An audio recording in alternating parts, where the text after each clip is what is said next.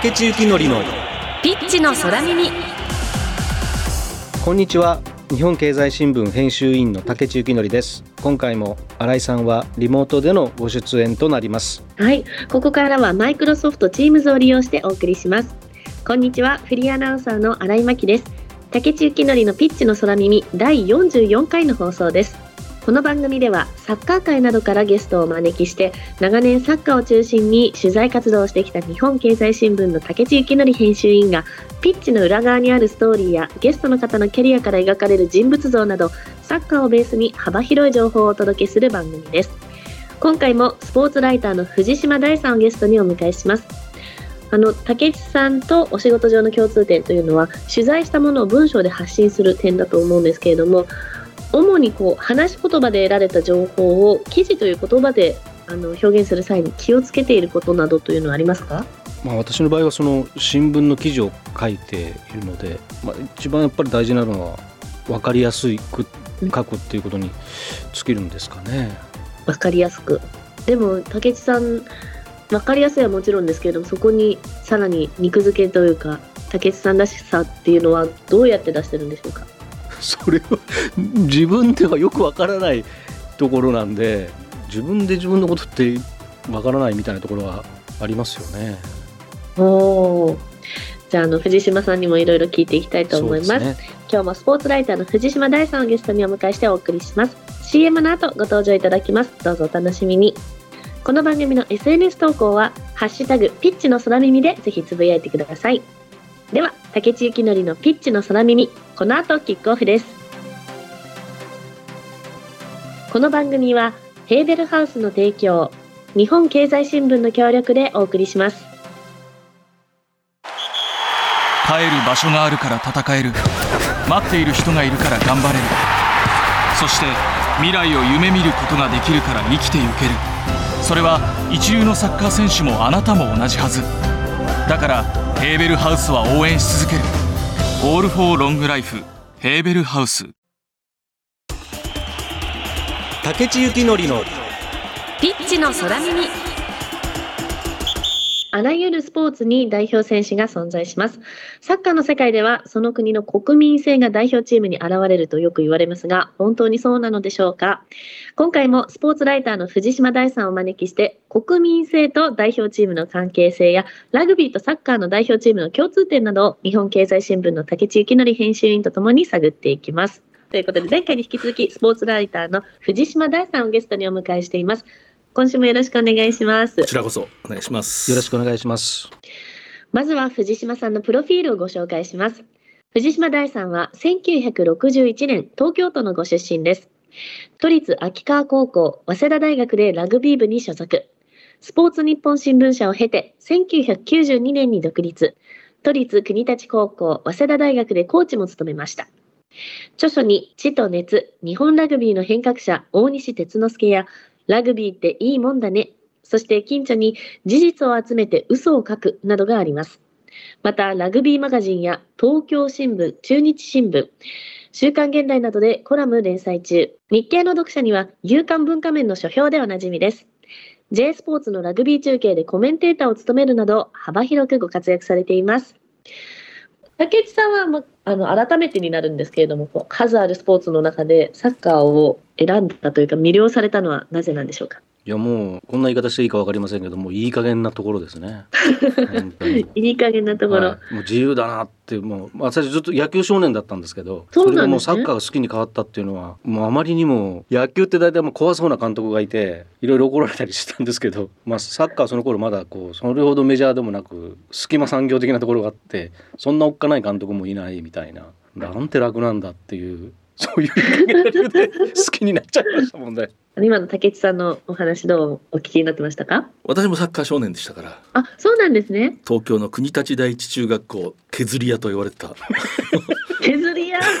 サッカー大好きで、好きな選手とか誰だったんですか？私はねだからやっぱりあの東京のサッカー小僧のよくある三菱ダイヤモンドサッカーではい。産湯を。そうそう使ったそうってい。うあのでやっぱあれイングランドリーグやってたんでね。最初イングランドがやっぱりもうはい。圧倒的に好きで、あの時やっぱりこうスポーツの教養がなかった。今だったらあの強くて大きい国は応援しないんですけどスコットランドを応援するんですけど あの時はよく分かってなかったからコリン・ベルってねマンチェスターシティにね、はい。イングランドへ、はい。私あの人が好きでねあのオーストリアとイングランドが試合した時ね、はい。多分僕の記憶だとな7対0とかそういう大差でイングランド勝つんですけど、はいフレンドリーマッチで、はい。相手のゴールキックになりそうなボールを大量リードしてるのに、はい。コリン・ベルがずーっと追っかけてってスライディングして、相手のこう要するにスローインにするんです。はいはいでその方がまあそしたら岡野俊一郎さん解説のはい。はい「これがイングランドです」って言って。これ覚えてる。つまりその方がチャンスの確率が増えると。増えるあそういう。こうでああれ見た時もうあこれだと思って。こういう選手になりたいなと。あとスコットランドにビリー・ブレムナーっていう。ね、はいはいはい。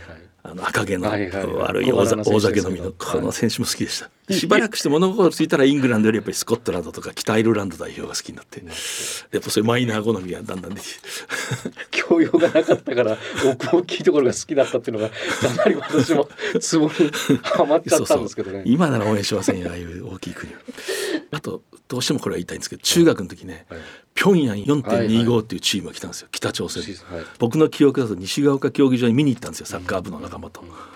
もうあまりにも強くてびっくりしましたよ。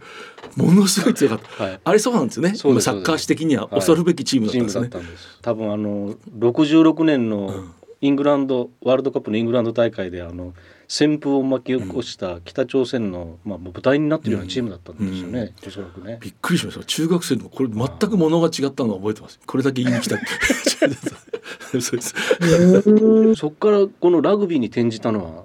そう私はねもともとこう、父もラグビー、はいおじもラグビー、はいいとこもラグビーみたいな、はいはい0歳からラグビー見てたんですよね。父親こう放任主義でラグビーやれって一言も言わなかったしそういうスクールに行くとかそういうのもなくて。で昔普通の中学にラグビーはなかったんで、はいはい。でまあ三菱ダイヤモンドサッカー好きとしては、はい。僕はあの「イレブン」って雑誌があって。ね。はい。まあ、両方読んでたんですけど、サッカーマガジンと、写真を切り抜いてなんか送るとバッジにしてくれるあ広告が出ててゴードン・バンクスってイングランドのキーパーのバッジを作って胸につけてましたよ。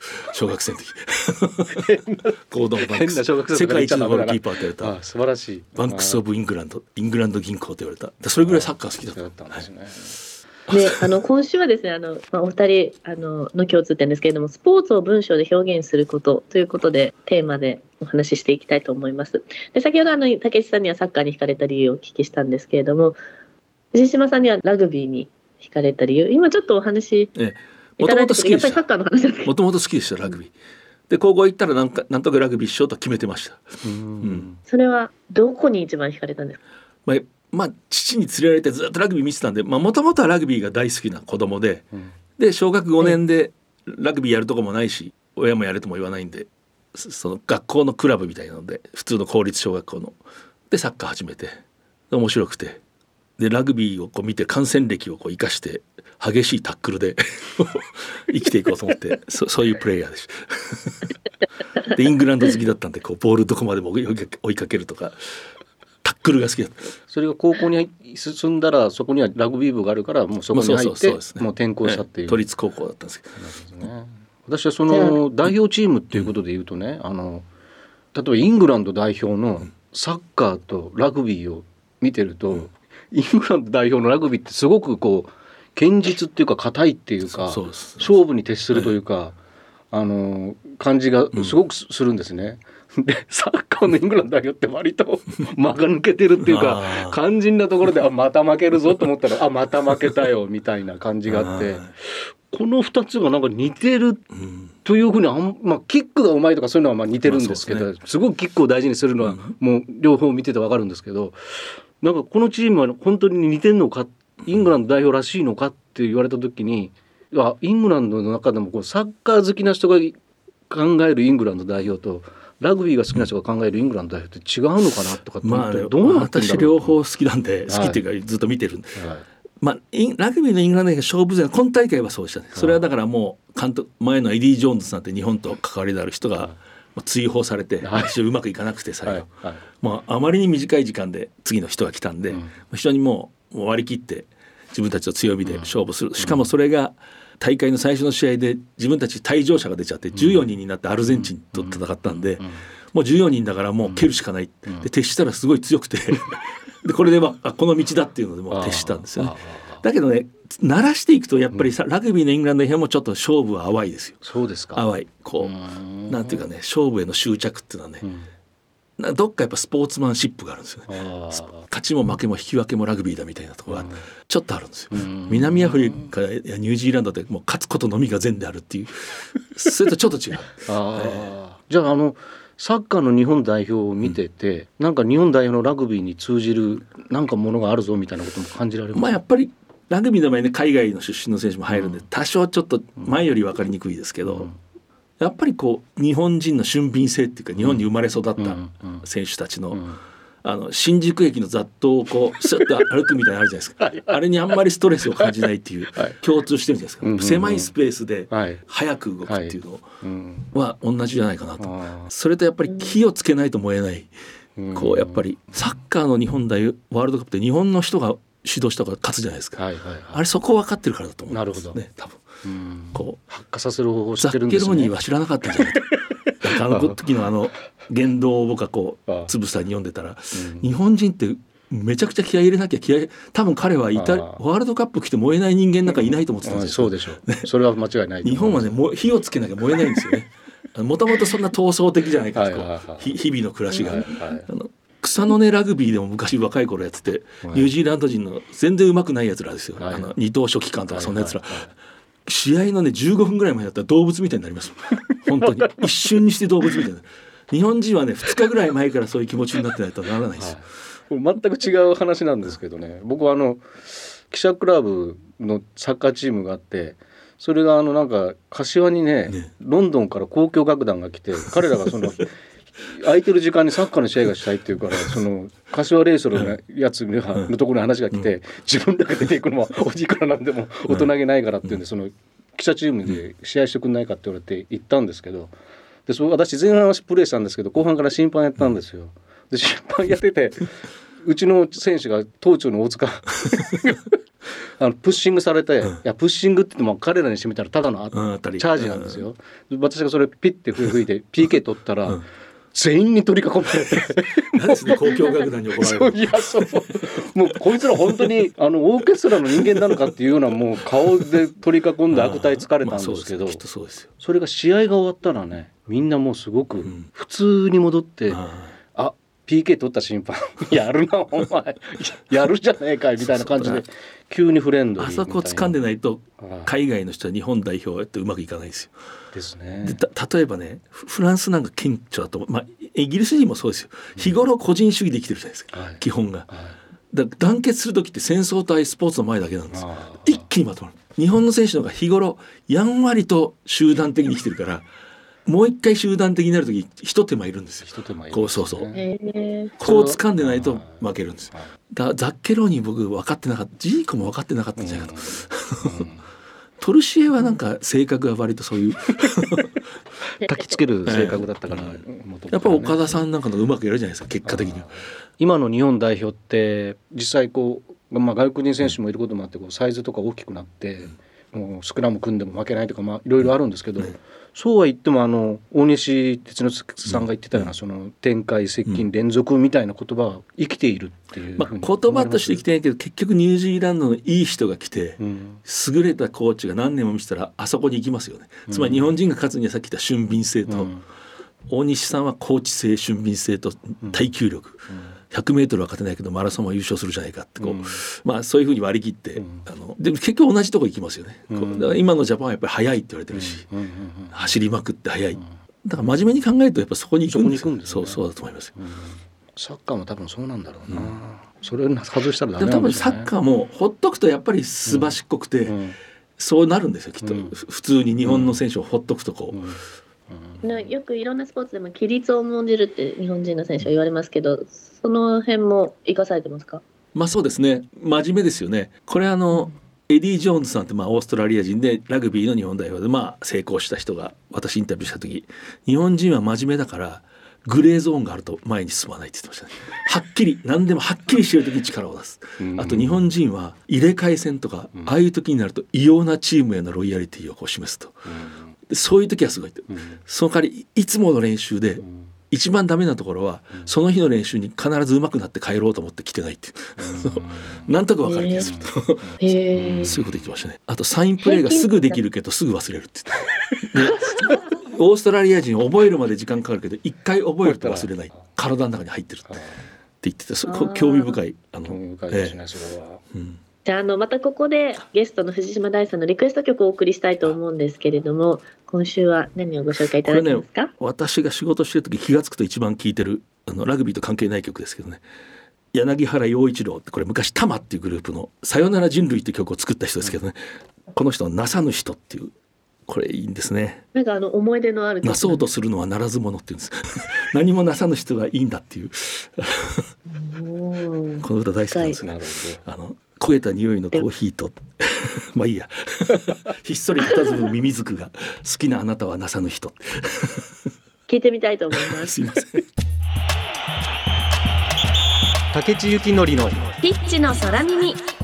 さあここから今日のテーマの後半、スポーツを文章で表現することの革新に迫っていきたいと思います。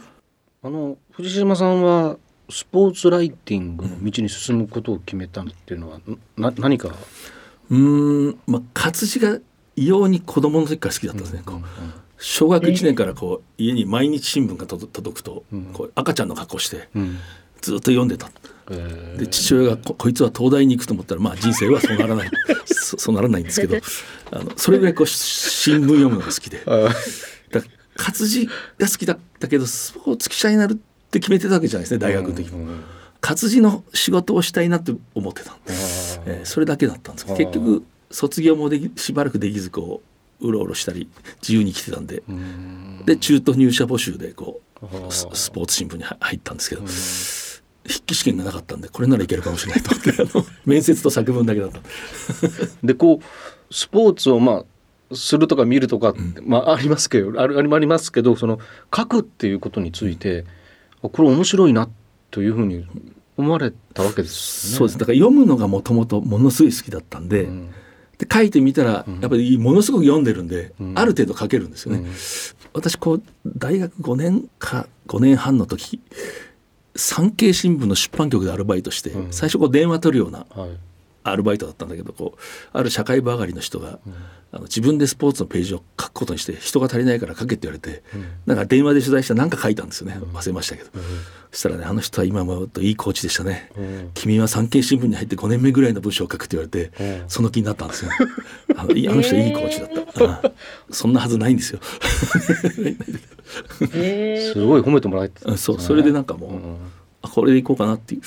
今こうスポーツって、まあ、なんだ活字離れっていうことが言われてる一方で、スポーツについてのこう文字量っていうか文字の情報量自体はもう、まあ、ネットとの絡みもあってすごい増えてますよね。うん。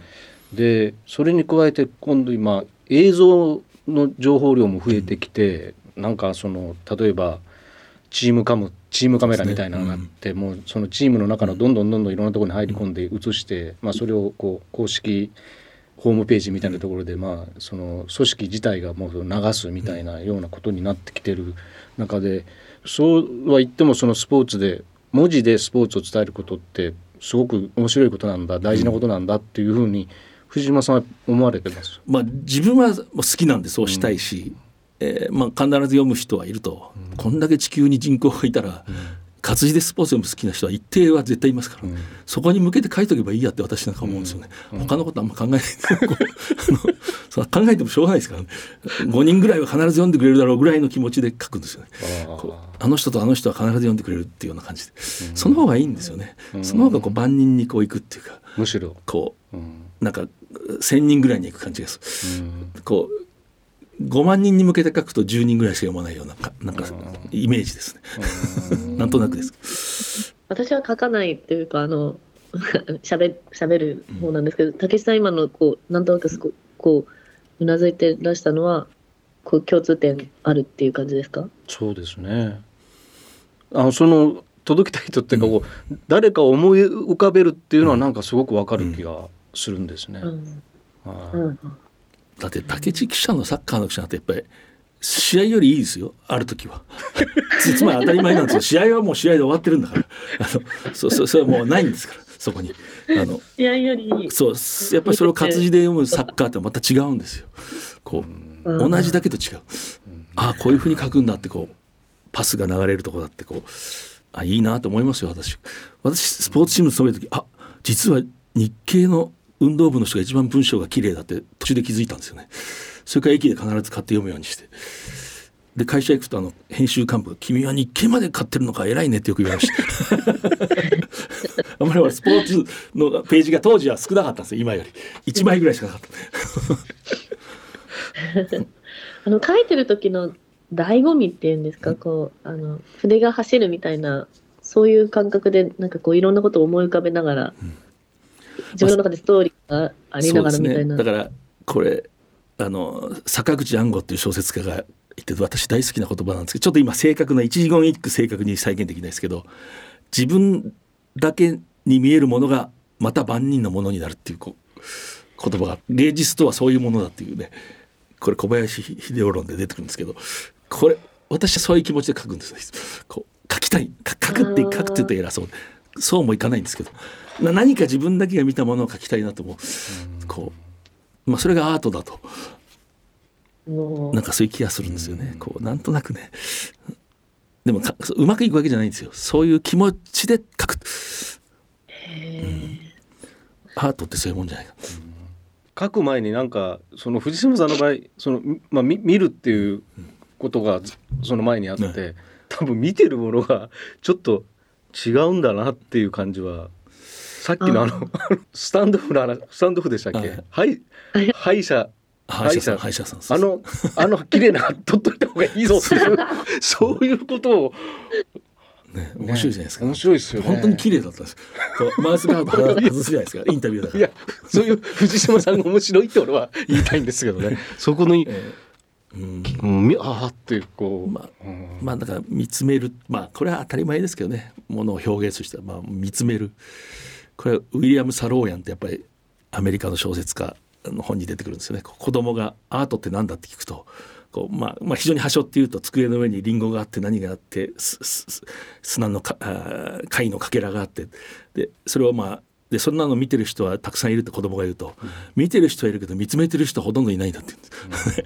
でどんな家にもそういう台があった方がいいんだと、こう何かが置いてあってそれをただ見るんだって、でだからつまりそれもやっぱアートなんですよ私それね駆け出し記者の頃ね映画館でね、伊丹十三ってまあ亡くなりましたけど、あの人がその小説の翻訳してて、映画館に登壇してその話したんですね。でこれいい話だなと思ってすぐその会に行って、まあ、座右のこうあれですね。このリンゴを見見る人はたくさんいるけど見つめる人はいないんだっていう、そうなんですね。試合も見つめてるんですね。まあ、見つめたい、ね見つめたい。あの本もお好きはい。なんですね？ええ。日経新聞の夕刊の文化面で書評とかもそうですええええええ。してもらって好きな仕事、はい。最近お好きな方とかいらっしゃいますか？私はね、まあ、これはねい一応ね聞かれた時に備えてね今日持ってきたんですけどね「卓球アンソロジー」っていう本があるんですけどうん。田辺武雄さんっていうね神奈川県の高校の先生だった。うん。で早稲田の卓球部のキャプテンだった、この人がまさにね世界中のあらゆる表現に卓球が登場するものを全て網羅して解説していくんですよ。まあ、起書起書にして名著っていうねこれ素晴らしい本なんですよ。へこれ本当に素晴らしい本あのもう映画に卓球のシーンが出てくる、こ古典に出てくる、夏目漱石が日本で最初に卓球したらしいっていうのを発掘するの日記から発掘するんですよ。1901年3月28日です。のの日記に書くんですけど。あ あのあののの日記に、はい。夏目漱石の日記に卓球をしたって出てくるんですピンポンをなすって書いてある。で多分これが日本で伝えられてる人より2ヶ月早いっていうね。そういうのをこの見つけたりはいあと小学5年生の作文全国のコンクールに出した作文に卓球が出てくるとかそ全部入ってるものすごい本なんですよ。老作ですね。これこれ老作なんです小学5年のね女の子がねこれ香りをテーマにした作文コンテストなんですけどラケットが大好きだっつってこれちょっとメモしてきたんですけど、ゴムと汗と木の香りが合わさってやる気が起きるって やる気が起きてくるいいでしょ。なんていいいい文章ですかこれいいですそれね。あのを見つけるんです見つけたんですそうそうそう。ねしかも卓球の作文じゃないですよこれ。香りをテーマにした。どうやって見つけたんでしょう。すごい人ですこれは。すごい人ですね。しかもこの人自身の文章がはい。ものすごいうまい。で本当の早稲田の卓球の選手だった。まあまあ長くなりました。この本情熱的にかかると1時間のえ すいません。ーぜひぜひあの手に取ってみてください。卓球は恐ろしい。あの藤島さんのえっ、と書評は夕刊文化面ですね。日経新聞の。そうですねはい目利きが選ぶ3冊ということでご紹介いただいています。あの2週にわたってすすごくいいお話をたくさんありがとうございました。えー藤島大さんと一緒にお話をしてきました。どうもありがとうございますあり。がとうございますありがとうございました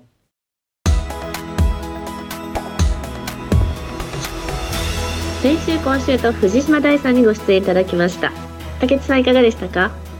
あの見つめる見るんじゃなくて見つめるっていう目を凝らして見る凝視するっていうあの視点って本当にどうやって培われたんだろうかっていうのをもっと聞いてみたいようなはい気が。しましたけどね、時間が足りないなっていう感じが思いました。ますごくしましたね、あのお二人のその書くことについてっていうことで、また1時間ぐらい放送したい気がしました。私はまあどうでもいいんですよ いやね、でも着眼点もだし、表現もだし、でもほんのちょっと垣間見えたのがそのやっぱりサッカーもルーツにあったんだなって思ってちょっと嬉しかったですね。まあまたぜひ来ていただきたいですねねはい。さあ番組はラジコのタイムフリー機能によって放送後も1週間お聞きいただけます。そしてラジコには番組を SNS でシェアする機能があります。ぜひ番組を拡散してください。放送後にポッドキャストでも配信します。そろそろお別れのお時間です。次回の放送は12月18日の月曜日午後6時からです。どうぞお楽しみに。お相手は日本経済新聞編集委員の竹中幸則とフリーアナウンサーの新井真希でした。ここまでマイクロソフト Teams を利用してお届けしました。この番組はヘーベルハウスの提供、日本経済新聞の協力でお送りしました。